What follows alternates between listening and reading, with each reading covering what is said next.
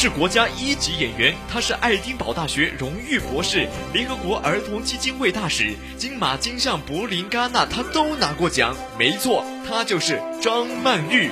呃，但是他不会唱歌。所以，我们本期的主人公就是张曼玉的师兄，独立音乐人、唱民谣的胖子宋冬野先生。董小姐，你从没忘记你的微笑，就算你和我一样，渴望着衰老。董小姐，你嘴角向下的时。